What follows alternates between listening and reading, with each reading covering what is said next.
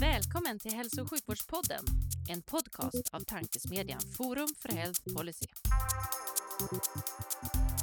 I den här podden möts frågor om hur vi kan få bättre hälsa med frågor om vilken politik som krävs.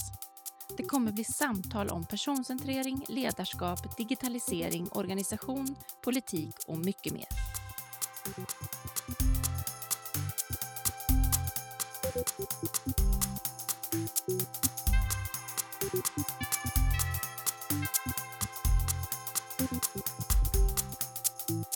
Hej och välkomna till Hälso och sjukvårdspodden, Tankesmedjan Forum för Health Policys initiativ för att sprida goda idéer och tankar kring dagens och framtidens hälso och sjukvård och omsorg. Jag heter Magnus Lejelöw och arbetar i vardags för Colivia men även ambassadör för Forum för Health Policy. Och vid min sida idag har jag återigen förmånen att välkomna Tony och Helene Holm. Välkommen tillbaka till podden. Tack. Tack Magnus. Tack så mycket Magnus. Och, och då blev väl naturliga. Vi, vi hade ett avsnitt för tre månader sedan då, då vi pratade om ja, men din cancerdiagnos Tony och din an, sitt som anhörig Helene. Så vi tänkte vi följer upp på det helt enkelt och, och ser hur första frågan skickar till dig Tony. Hur, hur har det gått sen sist då? Uh, ja, men bra. Jo, jag lever. Ja, det, Bara det, det, och det är vi väldigt glada för. Du, ni ni ser ju inte det, men vi som tittar ser en, väl, en sprudlande Tony. Med Nej, lite mindre hår, men med väldigt mycket glädje i kroppen. Ja, men så är det. Och vi är fortfarande gifta, så det är väl de två viktigaste delarna. Att, eh, ja, vi kommer vidare till det. Det kan vi diskutera. Det har gått bra eh, efter den här tre månaderskontrollen. Eh, Vi körde igång med den riktiga behandlingen någonstans i början av januari. 8, 16, 12 kanske. Ja, det var lite trassel med remisser och grejer där. i- Ja, innan- precis. innan Men, jul eh, och sen var det lite grann ambitionsnivån på behandlingen så att vi fick en ordentlig trippelbehandling med, med cytostatika eh, ja, mitten på januari. Och sen har jag kört då fram till sista mars och så var det dags för utvärdering och eh, då gör man ju om alla de här magnetröntgenundersökningarna på tarm och, och eh, jag hade också metastaser i levern. Ett 20-tal, det fanns eh, två stycken metastaser eh, Nära gallgången. nära gallgångarna och eh, också utanför levern. Och sen hade vi primärtumören då, en rektumtumör. Och efter tre månader så, det här är på tre olika cystostatika, efter tre månader så har tumören i tarmen minskat 75 procent. Den har vi också strålat en vecka eh, mot tarmen, eh, måste tilläggas. Eh, så 75 procent har den eh, reduktionen av eh, primärtumören i tarmen. De två metastaserna utanför levern, eller de eh, lymfkörtlarna maligna, de är helt försvunna. Eh, Och i levern har det försvunnit en del metastaser och alla de andra har minskat med upp till 50 procent. Det är fantastiskt. Mm. Ja, det är ett sjukt bra resultat. Vi hade inte vågat hoppas på, på det. Det är också lite grann så att eftersom jag hade mutationer i de här cancercellerna så kan jag bara få en utav 26 antikroppar. Nu kanske Ja. jag säger lite fel, men, men eh, 24 eller 25 antikroppar eh, kan jag inte ha och immunterapi kan jag inte ha. Så att egentligen så var det ju oerhört viktigt att veta så att vi verkligen får effekt på cytostatikan. För hade vi inte fått det så är det ju liksom, ja, då minskar ju verktygen i verktygslådan avsevärt. Mm. Så att vi var jätteglada för det faktiskt. Eh, eller hur? Absolut. Sen, sen, eh, sen eh, inser vi också att det är fortfarande liksom långt kvar. Ja. Eh, men i och med att det hade gjort en sån radikal förändring så sa också, man har ju en sån här medicinsk konferens som funkar väldigt bra med, med varje utvärdering. Och där sitter ju min onkolog med som föredragande och sen är det ju då leverkirurger, eh, min egen kirurg för tarmens skull, radiologer och lite annat folk eh, på dem. Och då tittar ju de på alla bilder och så vidare och ta ställning till hur, hur man ska fortsätta behandla. Och eh, nu var det också då, det finns en studie i Göteborg som heter Soulmate-studien som kommer från Norge eh, egentligen. Eh, där man har testat en randomiserad eh, studie där man testar att transplantera levrar för just eh, patienter med ändtarmscancer med spridning till levern. Eh, och då kan det vara så att eh, jag kan inkluderas i den studien, eller ja, lottas till den studien, antingen att få en ny lever eller lottas till sedvanlig behandling. Eh, och det var ju det måste uppfylla de kriterierna det är att vi tar bort det som finns kvar av primärtumören och det gör ju vi när det passar. Och att inte metastasen har ökat. De behöver inte minska mer, men att den, den håller sig stabil fram till december 2023. Så det är vi också glada för att vi mm. får den. Eh, vi det är har, ett år efter diagnostillfället. Eh, så det är vi också glada för att den läggs till som en möjlighet. Sen är ju det en oerhört stor och eh, eh, ordentlig operation som man ska få väga liksom för och nackdelar och så. Vi tycker att vi har en rätt bra lever som den är. Den mm. mår bra fortfarande och eh, det är vi glada för. Mm. Så de, eh, vi är jättenöjda och det var ju rätt mörkt eh, tidigare mm. såklart. Mm. Även läkarna var ju ledsna när de pratade med oss. Ja, så att de var mycket gladare nu kan jag säga. Vad skönt om det så. Och det som har hänt nu också är att de inte behöver ha munskydd på sig. Så nu ser man minspelet också och det är fantastiskt för då kan man läsa ut lite grann mer. De, de små framstegen i det stora. Ja, exakt. Mm. Annars får man liksom läsa på skrattrynkorna runt ögonen och det är lite svårt ibland. Precis. Eh, så att vi är jättenöjda med de tre månaderna. Vi är ödmjuka inför att det här kommer inte eh, upprepas några fler gånger kanske. Men, men ändå skönt att se att den hade effekt på, på metastaserna och eh, primärtumören. Mm. Och vi är särskilt glada att vi själva föreslog att ska vi inte ta och stråla primärtumören så den inte hittar på något konstigt. Hade vi inte föreslagit det så hade vi inte gjort det. Då hade vi haft Nej. den kvar. Återigen det där vikten av att kunna sin egen sjukdom och kunna ja. lite mer än man kanske egentligen borde förväntas kunna. Ja, precis. Eller ha en dialog eh, precis. Vad har vi för möjligheter då? Liksom, ja, det är svårt. Jag har ju en blogg på Facebook som heter Livet med cancer. Mm. Och det blir ju mer och mer eh, andra patientkollegor, höll jag på att säga, som går med i den klubben, höll jag på att säga igen. Men eh, och få, jag får ganska mycket frågor. Eh, och där är också många som inte har en sjukvårdsbakgrund. Och, och när de läser då hur vi samarbetar med teamet, eh, med våra team och vilka som ingår i det, så blir ju de liksom hänförda ibland. Men herregud, kan man ens ha det så. Eller, ja, det är svårt att veta vad man ska fråga efter om man inte vet riktigt vad möjligheterna vad det Vilka finns för möjligheter. möjligheter det finns ju. Så det är nog ganska gemensamt för alla dem. Jag har jättehärliga samtal, för det är ju också så att vi, vi lär av varandra. Mm. Eh, och vi, har ju alltid, vi jobbar ju lite grann så, vi ser ju detta som ett projekt, eller vi har valt att göra det. Jag ser det väldigt mycket som ett projekt och då riggar man en projektorganisation. Och då har vi en jättebra organisation nu mm. onkologen som vi är nöjda med, med både dietist, min sköterska som är spindeln i nätet och den som eh, vi jobbar mest med och min onkolog. Så vi är mm. tre stycken här och sen har vi fortfarande kvar min kirurg. Eh, för jag är egentligen en kirurgpatient men nu är jag utlånad till onkologen för eh, behandling av metastaserna och sen kommer jag bli kirurgpatient igen. Och vi ser till så att han är med i loopen hela tiden så han är informerad eh, och det känns bra. Och sen har jag faktiskt med min första läkare som ställde diagnosen 1 december 22 från Scandinavian Gastro Clinic. Eh, både för hans skull och för min skull. Han vill gärna liksom följa och utvecklingen hur det går och eh, ett bra bollplank. Mm. Och sen har vi lite andra externa experter som vi också bollar lite frågor och så där. Så vi, vi tycker att vi har riggat ett väldigt bra. Så har dietist också, för jag har tappat ganska mycket i vikt. Så att i och med att jag tränar så pass mycket så, så tapp, har jag tappat lite för mycket vikt. Så att nu har jag tagit hjälp av en dietist som är jätteduktig och som också har en eh, förståelse för, för hur eh, kroppen reagerar med den sjukdomen jag har. Så att man får ju laborera och liksom göra avvägningar hela tiden så att jag inte tappar för mycket. Ja, precis. För, för om man följt din blogg, för jag tillhör ju också de som, som läser din blogg, så ser man att det går upp och ner. Mm. Vissa dagar verkar det vara tungt som bara den och vissa verkar det vara, vara väldigt bra. Jag tänkte fråga Helene, mm. är han förskönar Tony nu eller hur, hur, hur är läget egentligen? Ja, li, lite försköning kanske, men eh, alltså det, går, det, det är dagsformen. Eh, han hade ganska mycket biverkningar efter eh, strålningen. Kom efter tre, fyra, fem veckor nästan. Ja.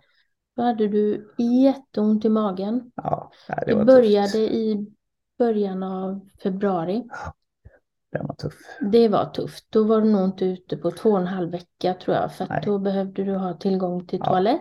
Och, ja. ja.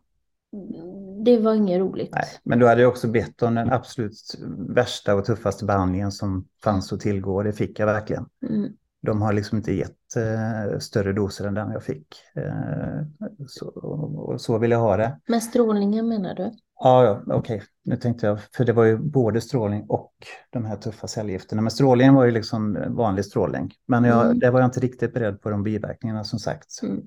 Hur, hur var det? Två och en halv vecka utan att lämna huset låter ju tufft. Ja, det var så illa. Jag hade 12 sekunder på mig att, att, att gå på toaletten. Och jag lyckades alla gånger. Men du vet, på 12 sekunder så hinner du inte så himla långt ifrån huset. Nej, nej, nej, jag, jag fattar. Det inte... Men, men om vi ändå är så personliga så kan vi ju lika väl säga det. här. Så jag hade ju nästan bara en centimeters öppning i tarmen. Ja. Eh, Ja, Så det just var ju nästan stopp liksom. Och sen då när man strålar på detta och det blir inflammerat så, så blev det ju nästan noll ett tag. Mm. Innan det sakta, sakta liksom drog ihop sig. Och de tre veckorna, de... eh, Ja, man har ingenting att jämföra heller. Jag menar, jag har varit så himla fokuserad på att jag mår inte illa. Det är jag jätteglad för. Det har jag fortfarande inte gjort. Mm. Och nummer två, jag har inte haft en enda infektion. Mm. Och jag var ju beredd på att jag skulle bli inlagd eh, i tid och otid för att jag hade för låga vita och så vidare. Det har inte kommit en gång. Jag har haft lite feber. Men haft det är, feber. Vi, precis, men vi tror att det är tumörrelaterat. Att det är tumörcellsdöd egentligen som har gjort. För då, då får jag feber en dag och sen är den borta. mm, i, I början när du, för när han började med sin Mm. trippelbehandling efter att han hade fått sin eh, portakat, Mm. då, då märkte man ju att det var, det var ju mycket, mycket tuffare för dig Tony. Ja, det var det. Det var, det, var det.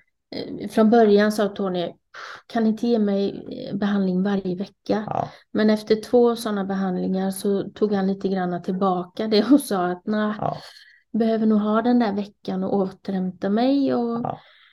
Alltså kroppen behöver det, det är ju så. Men eh, ivrig som Tony Holm är, då Mm. behöver man ju, då vill man ju gärna väldigt mycket. Men jag tror att sen du fick den här behandlingen så har du också förstått att du behöver eh, vila lite Ja. mer. Du behöver lyssna på din kropp, Mm. vilket är jätteviktigt. Mm. Eh, Det var ett tag som du hade feber, men det som sagt var, det kan vi ju relatera Mm. till kanske både en del sprutor som man får för Mm. att, inte förlora i leukocyter och gå ner i vita blodkroppar. ja. Eh, Den har ställt till det ganska mycket. Du har kanske fått lite för stor dos, han har gått ner i vikt. Jag menar, vi, vi Ja. försöker ju analysera allting, varenda biverkan och Mm. var, liksom, var, var, varför har du fått det här? Jo, men det beror nog på det. Mm. Ja. Sen har vi också sagt att vi välkomnar alla biverkningar. Det är lätt för mig att säga, men Jättelätt för dig att säga. Ja, Men det är i, ingen, ingen bieffekt är ingen effekt i mångt och mycket. Så det finns så något i det.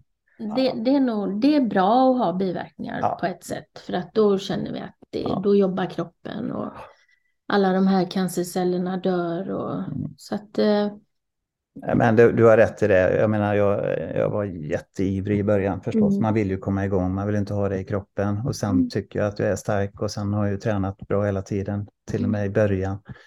Mm. Eh, så att, eh, vad var det jag tänkte säga med det? Så du Jo. blev lite ivrig. Jo, precis. Och, och jag ville ju ha höga doser. Eh, men idag så, så eh, känner jag att jag måste lyssna på kroppen. Och det tar faktiskt en veckans eh, efter för att, för att hämta sig igen. Eh, och då gör vi också så, en jättesmart diskussion hade vi då med onkologen och min sköterska, att nu får vi tänka långsiktigt. Det är långt till december. Om december är målet så måste vi hitta ett sätt så att kroppen orkar med och att jag orkar med och att Mm. Helena orkar med. Eh, och då har vi gjort så att vi sänker den här ganska höga dosen till 80 procent nu istället. Men vi ligger kvar med de tre olika systatiska preparaten och det vi har kvar i verktygslådan då, det är Avastin, en antikropp som eh, funkar på ett annat sätt som, vi, som är bra, men eh, som vi kan ta till när det passar som mest i den planeringen helt enkelt. Vi får mm se några utvärderingar till. mm, lite grann varför man gick ner till 80 procent var ju också att Tony har ju haft en del biverkningar som stickningar, domningar, Ja. köldproblem med Ja. både händer och, och ansikte och sådär. Mm. Då vill man ju liksom inte att de ska vara bestående. Det är därför man också går ner lite Ja. grann i, precis. i behandling, alltså dosen. Ja, Och sen har man väl inte anpassat din vikt heller riktigt Nej, mot dosen. Man kör liksom på samma, ja, så att eh, de kör ändå rätt hårt. För det är det du har sagt. ja, ja absolut. Du vill Men- ju det. Men och det har man, gett resultat också Magnus, eller hur? ja men exakt, och det är vi ju väldigt Mm. tacksamma för. Och samtidigt när jag läser, när man Mm. läser på bloggen och ser att du är helt energilös vissa dagar, och så här, så att Ja, jag har det var- legat i soffan en dag, legat i sängen. Det låter ju som att du, kroppen får slita lite. Ja, exakt, och det är ju lite, du vet, man är ju, när man är en doer och projektledare så eh, man kan ju påverka allt. Eh, Men detta kan man inte påverka och den Mm. här energilösheten, alltså jag har aldrig varit med om maken, du vet, bara lyfta en arm liksom. Bara gå härifrån till köket, då får man liksom ladda för det. Det, det är så, det är något man aldrig har upplevt. Mm. Som, som eh, alltså man blir orolig att man är sjuk på något sätt, men det, det Okej. är klart att det, Det kanske man är också. det är kroppen som säger det igen. Och sen hade jag så fruktansvärt ont i, i ryggen. Jag har ett gammalt diskbråck och jag trodde väl att det var det, men det var ju benmärgen som, som hade tagit för mycket stryk. Mm. Eh, Så att, ja, men då hittar vi sätt att, att fixa det. Så det är hela tiden, precis som Helene säger, ett jättebra samarbete med vården. Mm. Nu har vi inte Ja. pratat så mycket om sjukvårdens organisation och, och utvecklingsbehov, utan för nu har vi varit helt inriktade på, på mig och oss och behandlingen. Och det Mm. känns rätt skönt. Eh, Jag antecknar och noterar alla utvecklingsbehov som finns, men det tar vi lite senare sen. Nu är det fokus på behandling och Mm. eh, träning och återhämtning i Mm. princip. Det är ju viktigt också att tänka Ja. att det, det är en jättejobbig behandling, det är en tuff Ja. behandling och då måste man också lyssna på kroppen Ja. och det, det är väl det som har varit svårigheten för dig. Ja, precis. Och lyssna lite grann och känna att oj, eh, nu får jag nog eh, ta det lite lugnt och lägga mig ner. Det gör Nu- ingenting Nu lyssnade jag på kroppen i natt, för i natt såg jag. För att min kropp sa att du är inte trött, så jag har varit uppe hela natten. Det är Ja. fantastiskt, jag välkomnar det. Ja, det är bra. Det låter rimligt. Men, men Helene, hur är det att vara anhörig? Vad, hur, Ja, hur... den, nu kommer vi till det här att vi fortfarande är gifta. Precis. Nej, så Ja, farligt. ja, men berätta, hur, hur, hur är det att stå vid sidan? För Man måste vara delvis lite hjälplös när, när liksom ens, ens respektive ligger helt utslagen. Och samtidigt får man kanske jobba lite med att flytta saker Mm. fram och tillbaka till Tony då, tänker jag. Eh, Men det är, ju- det, det är ju en jättejobbig process att gå igenom, eh, både känslomässigt och eh, alltså jag, men, men man är ju anpassningsbar. Alltså man anpassar sig hela tiden Mm. och i allt jag gör, det gör jag ju liksom för att Tony ska må bra. Ja. Tänker väl inte jättemycket på mig själv just nu, utan försöker att tänka att okej, nu, är det, nu måste vi göra det, nu måste vi göra det och det, det är ju för Tonys skull för att han ska kunna fokusera så mycket som möjligt på att bli Mm. Eh, bra och frisk och att han ska kunna vila sig igenom det här. Mm. Det kanske låter jättekonstigt men det är Nej. så jag fungerar i alla fall.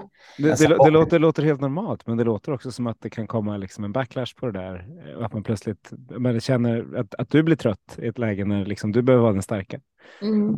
Men jag blir också jättetrött emellanåt. Jag känner också så här helt, jag känner mig ibland lika trött som Tony och det, det får jag väl vara då Mm, emellanåt. Får, får, man, får man någon hjälp från vård? Nu blir jag så sugen på vård, Absolut. vårdsystem igen. Liksom. Men vad, Mm. vad, tänker de på dig också?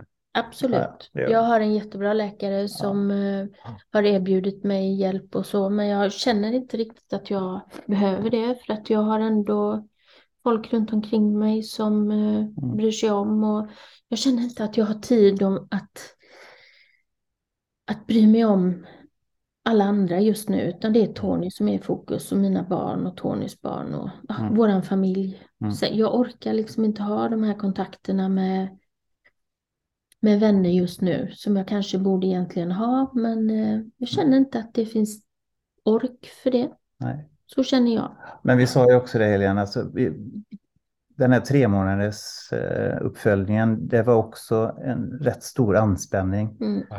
Eh, Alltså det var en rätt gräslig eh, början vi hade med, med, med de utsikterna med så stor tumör och så gammal tumör och så många metastaser i levern. Mm. Och så helt plötsligt så är det ganska positiva utfall och då blir man liksom, då släpper ju också ganska mycket av okej, okay, det kanske finns en chans ändå, liksom, att man Mm. överlever, överlever mer än ett par år. Mm. Och båda två blir lite trötta efter det också, Mm. tror jag. Och sen är det ju så att de dagarna som Tony inte har några biverkningar eller Nej, någonting. Jag menar, då, vanligt. du mår ju hur bra som helst emellanåt. Ja, Det är ju liksom, du du är ju piggare än på länge skulle jag vilja säga. Ja. De dagarna han verkligen Ja. inte känner av alla biverkningar. Och jag menar, du har ju biverkningar egentligen hela tiden, Ja, det men det, det är väl ändå inte någonting som du inte kan leva med heller. nej, nej. Utan det, det är liksom det, små det är ingenting. Alltså, de, de stör mig inte i vardagen. Nej. Utan det viktigaste är, och det var väl den som var lite lurig, den här eh, riktiga fatigtröttheten, Mm. den har jag aldrig upplevt. Så den, den var svår att, att lösa. Man försöker lösa allting. Mm. Sen är vi ju glada, nu åker vi till Spanien igen och tränar och eh, tar det lugnt. Åker vi på söndag, jag kopplar bort min eh, insulinpump, eller på att säga, min eh, behandling på fredag, kopplar du bort den imorgon. Mm. Och sen åker vi till Spanien på söndag och så blir det träning, återhämtning, ta det lugnt, ljus, värme. Eh, försöker lägga in en sån vecka varje månad nu. Mm. Maj får bli svårt tror jag. Men eh, det blir ju den andra resan då som vi gör. Och det är klart, det tar också lite grann på krafterna i förberedelser och så. Eh, men det, det är jättemycket värt för mig känner jag. Ja. Men eh, hur, liksom, hur pallar kroppen de träningsmängderna? För det låter som att det borde vara jobbigt även utan en liksom, Vi cancer. är, vi är alla olika, men jag är ganska snabbtränare, höll jag på att säga. Eh, Det finns Ja, men om, du, om du ena dagen ligger helt utslagen och inte har energi för att lyfta armen och så andra dagen kör du fyra pass eh, stenhårt. Det låter som att det, det, det, Nej, men som alltså- väldigt mycket upp och ner. Ja, men det var ju förra veckan det här. Ja. Det var tre dagar tror jag. Jag har aldrig känt det innan. Och skulle Mm. den komma tillbaka, nu mår jag oerhört bra. Jag fick behandling igår. Jag är liksom hur pigg som helst. Mm. Jag har höjt kortisondosen lite grann också. Den fortsätter vi höja. Den är bra. Mm. Eh, och eh, nej, skulle jag få ett sånt skov med en eller två dagar, då kan jag inte träna. Det är Nej. inte en chans. Nej, det, kan, ja, det, men inte det känns, en chans. Men, men det känns men, som att det är ytterligheterna. eller Liksom. Det, är antingen, det är på eller av i mångt och Mm. mycket. Mm. Vilket väl är rätt mycket du, men ändå. ja, fast det där var konstigt. Det är inte säkert att jag får det igen. Kanske. Fast det tillhör ju liksom Ja, själva det, cancerbehandlingen och, Ja, och alltså cancer generellt, ja, att det man ska vi nog kunna lura.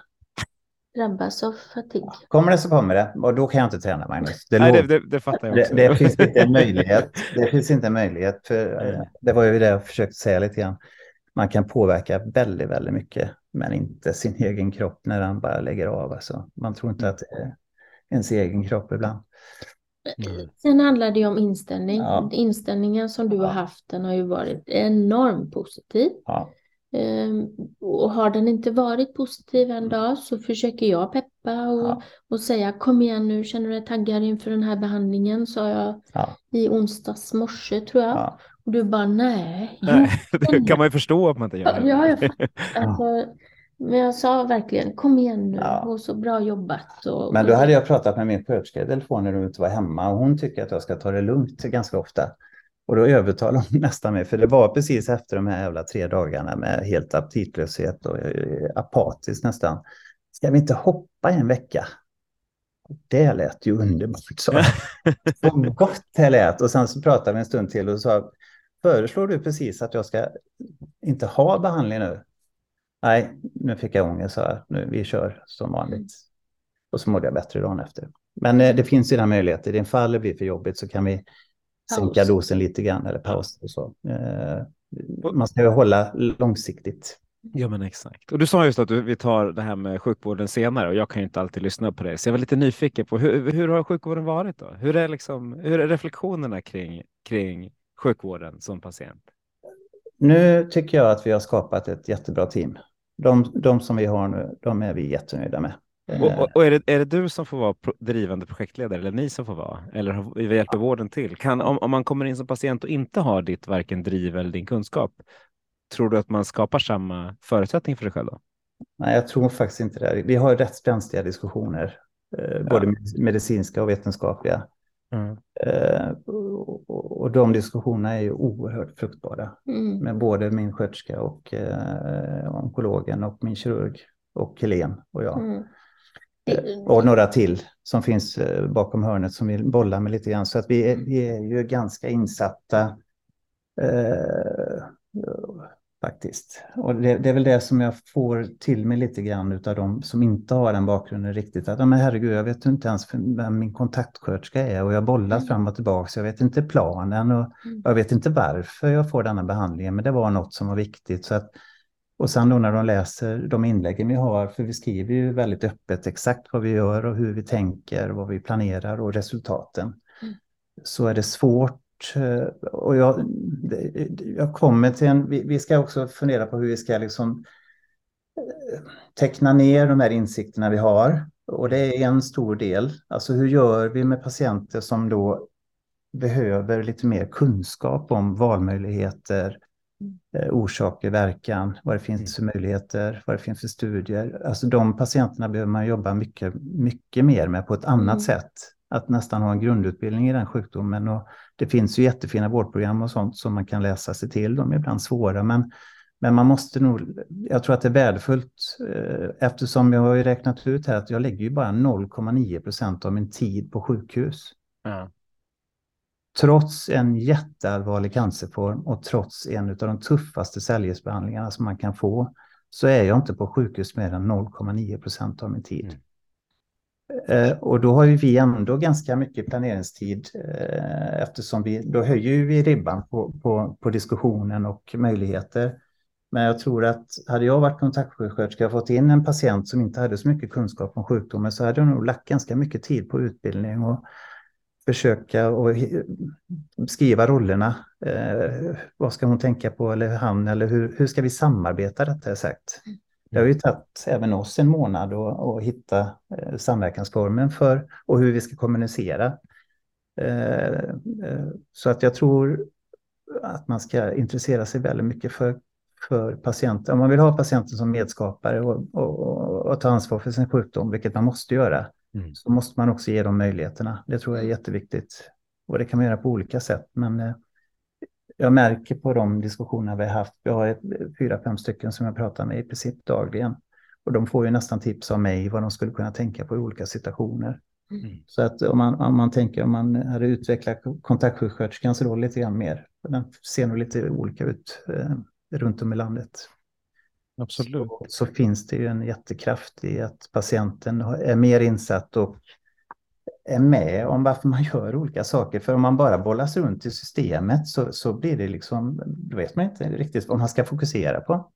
Jag fokuserar ju på varje del. Nu är det detta som gäller. Då går vi all in i detta. Och vad kan hända? Vad är det för biverkningar? Vad ska vi vara rustade för? Mm. Nu när vi åker till Spanien, vad är det värsta som kan hända? Vilka mediciner måste jag ha med? Behöver jag liksom kontakta sjukvården där nere? Vilka frågeställningar har vi i all dokumentation? Alla de här delarna, det är ju ett litet projekt som vi... Eh, vi själva har ju en jäkla massa dokumentation som mm. vi behöver ha med oss på olika sätt. Så det, är, det är tufft att vara patient alla har ju inte samma förutsättningar. Nej. Vi har ju förkunskaper ja, som, som väldigt många som blir sjuka inte besitter. Utan, eh, I princip alla. Det är, det är få ja. som har den Ja, men det är ju faktiskt så. Och då, då, jag menar, de kan inte tolka vad betyder 33,6 i leukocyter? Nej. Vad innebär det för ja. mig?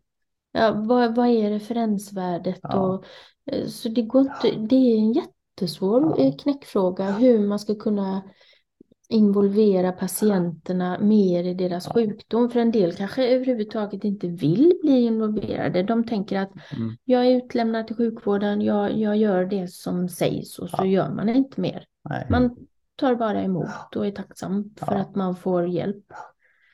Men den stora delen i detta, det är ju, jag hade, hade, jag inte varit, hade vi inte varit informerade och haft den kunskapen, så, mm. eller lite, varit lite vetgiriga, så hade jag inte strålat mot honom. Nej. Då hade den varit så stor som den var eh, kanske, i december. Kanske gått ner, kanske gått ner lite grann, men absolut nej, inte så mycket tror jag inte. inte. Nej, och framförallt att han liksom inte har skickat med, iväg några mer metastaser. Men jag tänker att det här, det här, det är inte särskilt för cancer. För jag menar, tittar vi på diabetespatienter eller andra patienter med kronisk sjukdom så har ju de också exakt samma behov av att lära sig och kunna sköta sin egen sjukdom och hantera mm. de biverkningarna som finns och förstå det långsiktiga och vad som är viktigt. Eh, så att utbildning och dialog och stärka patientens egen förmåga. Eftersom patienten är ju själv med sin sjukdom i 99 procent av tiden. Ja. Och därför har vi ett team utanför också. Det är inte, Helene är fantastisk, men det är inte bara Helene. Vi har ju massa folk runt omkring som hjälper till. Allt från att de eh, tar vår hund så vi kan åka och träna eller åka till Spanien. Vi har folk som ställer upp med, med allt det som inte vi orkar med riktigt nu. Mm. Runt omkring oss. Så vi har ju verkligen skapat ett team på sjuk, sjukhussidan och ett stort team på, på privatsidan som mm. gör att vi får eh, så bra förutsättningar vi kan. Vi har ju företag mitt i alltihop, fyra stycken företag. så det har vi också liksom folk som sköter. Så, att, eh, så vi kan, ja, det är klart att vi kan inte backa helt från dem, men, men eh, de sköter i princip det mesta. Ja. Ja, men det, det är vi glada för. Det är vi mm. glada för och vi är fortfarande gifta. Det, det är, Tredje gången du nämner det så jag anar det är absolut det ingen som helst fara utan det var mer, det är mer som, det är nog mer jag som tänker, alltså man är inte den bästa versionen av sig själv just nu. Nej, jag fattar. Man är ju rätt tråkig som, som man liksom. Mm. Kan inte ens gå ut med hunden emellanåt. Och... Nej, så det är väl mer att eh, jag tänker ganska mycket på det. Men, men tänk så här, du är roligare nu än när du var behövde vara 12 sekunder från toaletten i två mm, Mycket roligare. Bra Magnus, man måste hitta de där små... Det har ju varit skitsnack nu i tre månader. Ja. Vad heter det? Nej, men en, en fråga. För, vi pratar patient och vi pratar, Göteborg mm. pratar om mycket person och personcentrering. Mm. Och ändå sa du att jag tillhör kirurgen. Ja. Mm. Vilket ju är så här, jag förstår nomenklaturen och jag förstår varför man säger det, men det känns ju ändå så märkligt att du säger du, har, du är en cancerpatient som är mm. skriven vid en mm. vårdcentral, men du ska tillhöra någon avdelning. Hur, mm. Borde du inte liksom vården tillhöra Tony på något större sätt? Jo, jo. men det lyser igenom överallt. Allt ifrån hur man skriver i min journal och hur jag får tillgång till mina labbsvar. Allting, det är ju liksom inte patientens, det är ju vårdens ja. fortfarande, fast det inte uttalas. Så att mm. eh, man får kämpa lite grann för att eh, sen tar vi inte alla dialoger liksom.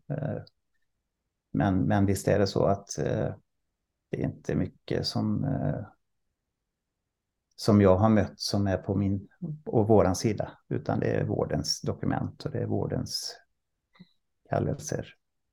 Men det är min sjukdom. Ja, verkligen. Och, och dokumentationen är ju rakt av kring dig, om dig, ja. för dig, ja. eller ja, för vården och för dig. Men nu, ser ni något man skulle kunna göra annorlunda då? Eller? Ja, det, för, för, så det, det pratas ju mycket om att man ska vända på liksom det hela och försöka utgå från, från patienterna. Samtidigt ja. förstår man ju att det är lättare att utgå från vården eftersom det är de som ska ta hand om liksom massa patienter. Men borde man kunna mötas någonstans? Ja, men det tror jag. Eh, Vår tanke är ju att vi ska försöka få ner alla de här delarna. Vissa saker kom, tar ju vi med RCC Väst direkt när det är liksom mm. fel. Så tar de tag i den frågan med sina processledare. Eh, och sen har vi andra eh, delar som vi tar i nationella eh, cancer, vad de nu heter på SKR. Men jag ska också eh, försöka titta på om vi ska göra en benchmarkstudie som vi gjorde på diabetes och stroke som fick väldigt bra genomslag. Där vi jämför sjukhus, kliniker eh, som gör väldigt bra saker och bra effekt och eh, upplevs bra av patienterna med andra som kanske inte har riktigt har kommit lika långt. Vad, vad, gör de här olika eh, för att få de här olika effekterna? Och hur kan vi då lära oss av de som kanske gör mycket bättre? Eh, jag tror att det är en jättestark väg för, eh, för kvalitetsutveckling och förbättringsarbete, för det, det är mycket som behövs, även om det är ju så att cancern är ju spridd på så många olika utförare, på så många olika kliniker och det måste lira för patientens skull, för annars blir det så oerhört komplicerat för patienten att förstå olika rutiner. Det ska inte märkas. Jag ska inte ens behöva veta om jag är kirurgpatient. Jag har en ansvarig läkare och en ansvarig sköterska. De ska lotsa mig. Vi ska samarbeta genom hela denna diagnosbehandling och utvärdering. Mm. Eh, det hade varit det optimala. Mm. Eh, faktiskt. Och just nu så möts jag av olika kliniker med olika eh, system, rutiner och så. Men eh, vi ska försöka teckna ner detta så att det blir eh, eh, möjligt att ta till sig på ett bra sätt. Mm. Och sen ska vi också börja titta på de enheter som faktiskt gör väldigt bra. Mm. Eh, men som sagt, vi är jättenöjda när vi är mitt inne i detta och så fort det, det är nog mer liksom man vandrar mellan olika eh, specialiteter och olika funktioner. Det är de eh, synapserna där som blir lite svåra kanske ibland. Svårförstådda och eh, rätt jobbiga. Mm. Det, det är fyra, fem timmar. Man, jag orkar ju det, men vi är också trötta. Och, och liksom, när lite röntgenundersökningar, om inte de läggs så det är jättebra, så blir det fem, sex timmar. Mm. Eh, det kan man göra på olika sätt så att man gör allting på två timmar kanske. Mm. Precis. Men om då 99,1 procent är utanför vården, Mm. eh, är grym på matte, eller hur? Mm. Eh, så, så tänker jag, vad, är det något där du har saknat som du skulle vilja ha anpassat mer för dig som patient? Och jag tänker liksom, är det något så här, skulle du vilja att gymmet hade något speciellt? Eller skulle du vilja att ICA hade något dietistaktigt? Jag vet inte, bara fundera på, är det, är det något du, du har saknat med, med patientglasögonen? Nej, men jag, jag tror så här, eh, vi har ju sett till att, jag har ju min PT och jag har min dietist och jag har de funktionerna som jag känner, det här behöver jag hjälp med, det här kan jag inte, jag behöver inspel här. Eh, Och när jag pratar då med andra cancerpatienter i samma situation och ungefär samma behandling, så eh, en del har tänkt på det och en del har inte tänkt på det. Eh, Och jag kan väl tycka att vården eh, ska ju naturligtvis informera om hur viktigt det är. Vad gör du de här 99 procenten när du inte är hos oss? Och vad, vad kan du göra själv eh, som bidrar i behandlingen och utvecklingen? Då kommer vi ju dit. Kost, sömn, Träning. träning relationer. Eh, att få ihop det vardagliga. Vem hjälper dig med det? Då, då får man ju liksom hjälpa patienten och försöka eh, rigga det för, för dem. Så att man, för det gör ju jättemycket. Hade jag, inte, hade jag bara legat hemma och väntat på nästa behandling så hade ju, då hade jag inte klarat mina operationer till hösten om jag ska göra dem. Jag måste Nej, du hade, du hade haft en lite, en lite större portion av ångest och så, tänker jag. Ja, ja, exakt. Och bara ligga och vänta och sen Mm. För nu kan ju vi utnyttja tiden maximalt. Det är ju Mm. nästan så vi har lite för mycket att göra. Eh, det är inte direktflyg alla gånger till de här ställena. Men, eh, men Ja, jag- du har fått igång poolen, det har inte jag, så det, Nej, det men- måste betyda att... om, om man tänker så här Magnus, att om vi nu, det är ungefär som bank, jag är jätteglad för att jag eh, slipper vara på sjukhus mer än eh, 0,9 procent. Jag är Mm. jätteglad för det. Jag såg framför mig att jag skulle ligga inlagd i flera månader. Och det är okej, Helena hade kommit med, men Charlie får inte komma in på sjukhuset. Vår hund, hur fan ska vi göra med det?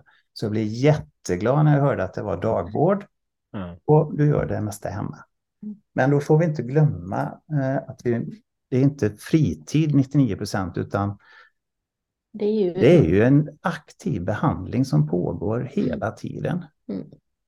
Vi ser det som ett jobb. Ja, faktiskt. Och sen har vi ju förmånen att kunna plocka bort den här portakatten med, med rester utav din Mm. lilla, Ja, vad heter det, vad är det du har för något? Det är en, en pump Ja, är det. Ja. ja. som jag får cellgifterna.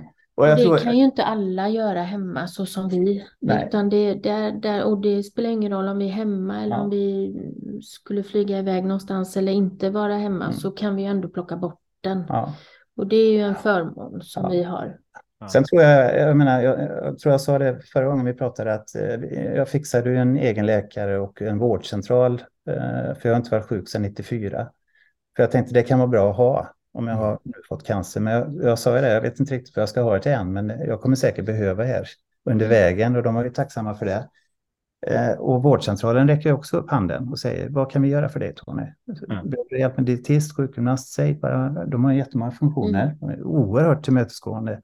Och jag tar ganska mycket prover där nu, så slipper jag åka till Kungälv, så sparar jag ännu mer tid. Mm. Eh, Men de är väldigt tillmötesgående. Eh, Och det, det kan komma ett läge sen, och jag ser till att de är informerade också, vad jag är i min eh, behandling, och de är intresserade på riktigt. Eh, De erbjuder sig att komma hem och ta prover om, om jag skulle komma tillbaka till det här 12 sekunders eh, behovet. Mm. Eh, Då kommer vi hem och tar prover. Så Mm. att, eh, Jag det finns ju, fun- och jag menar Scandinavian Gastro Clinic, de räcker också upp handen. Vi kan hjälpa till med både psykoterapeut och, och dietist och lite andra funktioner. Så att det finns ju, om man bara medvetandegör för patienten att du, det finns eh, en hel del du kan göra som gör att behandlingen kanske får ännu bättre effekt och du mår bättre Mm. och, och, och så. Eh, så kan man nog, det behöver inte kosta så mycket. Jag är helt fascinerad. Jag var och hämtade läkemedel igår. Mm. Ja, det blir noll kronor. Mm. Noll! Mm. Ja, Jag hade de här Kynsia i början. Ett Mm. eh, långverkande, ganska ny tablett som man tar jag för eh, illamående. Då betalar 600 kronor för en tablett. Jag tänkte okej, det, det här blir spännande. Men du vet, sen har det blivit mindre och mindre och nu kostar det ingenting. Och då tänker man så här, förstår folk vilket fantastiskt system vi har i Sverige? Det kostar ingenting, det jag tog ut igår. Nej, precis. Noll! Jag, jag, jag, jag, är För mig. apoteka, jag är apotekare och jobbar på apotek, så just, just det där är ju för mig ingen jättechock. Men, men, jag, Just men, det. där- men däremot... Varför har ingen sagt det? Varför sa du inte det till mig när jag jobbar på MSD? Att det kostar noll? Nej, men det är det jag menar. Det, det är roligt. Du har ju varit liksom involverad i vården länge Ja. och har ändå inte full koll på det, vilket ju säger rätt mycket om att det kanske det är ju en sån här förmån som är helt fantastisk med Mm. Sverige. Alltså, den det, varför har ingen annan kompis sagt det till mig? Jag jobbar på apoteket, då det kostar noll. Eller tar folk det för givet? Jag blir Ja. jätteglad. Ja, men exakt. Nej, men jag tror man kanske tar det för givet eller inte förstår det. Och sen är det många som inte kommer upp till det förrän man blir, får en Ja. kronisk sjukdom. Det är då man Ja. plötsligt märker det. Ja. För vi, för vi andra, liksom, så mycket generika som finns, så blir ju kostnaden ganska låg. Eh, och så kommer man inte upp till det där eh, förrän man väl hamnar i någonting. Men vad, vad, det är ju glädjande att du har sett det.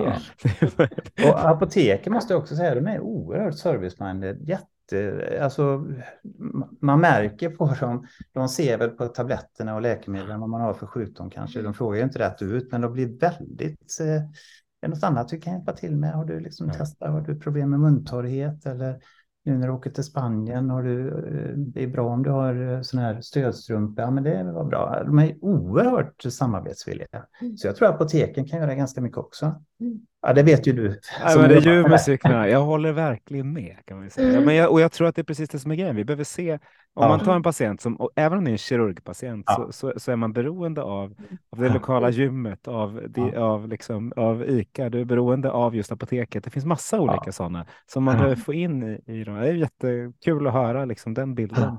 Ja. Eh, Och det tycker jag man märker eh, folk, alltså det beröver folk. Alla har väl någon relation till cancer kanske. För, Mm.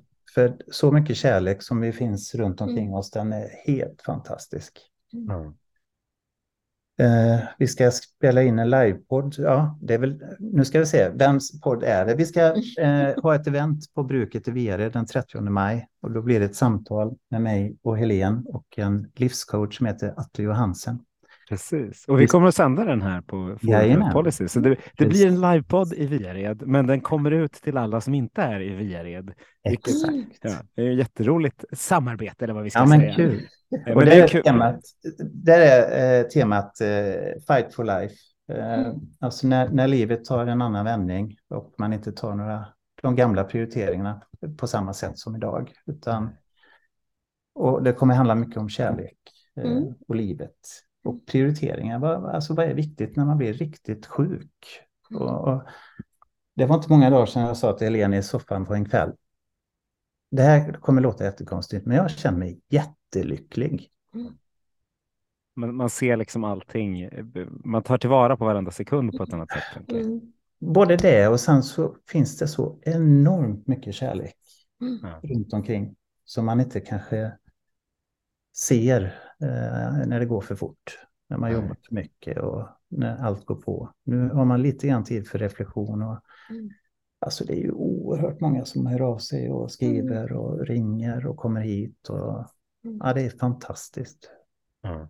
Och det ska man inte ta för givet. Ja, det ska man, ska man inte göra. Eh, Man Nej. får jobba för det, mm, Ja. så, men verkligen ta, liksom, ta det på allvar nu när du är i läget som du är och verkligen njuta av det. Alltså jag tänker att vi är också människor som ger ganska mycket Ja, och då får man också tillbaka en Mm. Ehm, Men vi är inte så vana kanske att vända det mot oss. nej. Vi brukar stötta andra. Jo, men nu Ja. får vi tillbaka Nu den kommer den kärleken. bumerangen, det är otroligt. Så en liten släng av cancer kanske är bra för, för lycka. En liten släng kanske absolut, men nu, nu när det liksom eh, vän- eh, Ja. har, vi får höra så resultat så känns det väldigt känns det roligt att kunna på att den där den podden blir av om en dryg månad och du behöver Ja. inte säga om jag lever innan den, för det tror jag att du gör. Nej, det gör jag. Ja, exakt. Det gör jag. Det Så, är- så, Men och sen är det ju som sagt, man vet ju aldrig vad som händer. Det vet ju ni också, så det, Mm. det, det, man får ju ta tillvara på det och hålla tummarna för att eh, både ut, vetenskapen går framåt och att din kropp svarar så bra som den har gjort nu. Ja. Men då skulle jag, vi var lite roligt, vi pratade innan om att ja, det kanske blir 25 minuter. Det blir det ju aldrig när vi pratar och det är att släppa in eh, mig och Tony i ett rum tillsammans med dig Helene är ju livsfarligt. Men det var väldigt trevligt att prata ja. med er, både att ha den liksom positiva tonaliteten om vad som har hänt, men också faktiskt se de, de saker ja. som varit både bra och dåliga. Mm. Eh, hoppas att ni får en fin resa till Spanien då. Ja, så, så hörs vi framöver helt enkelt. Underbart Magnus. Ja, och tack alla ni som har lyssnat på podden. Mm. Tack.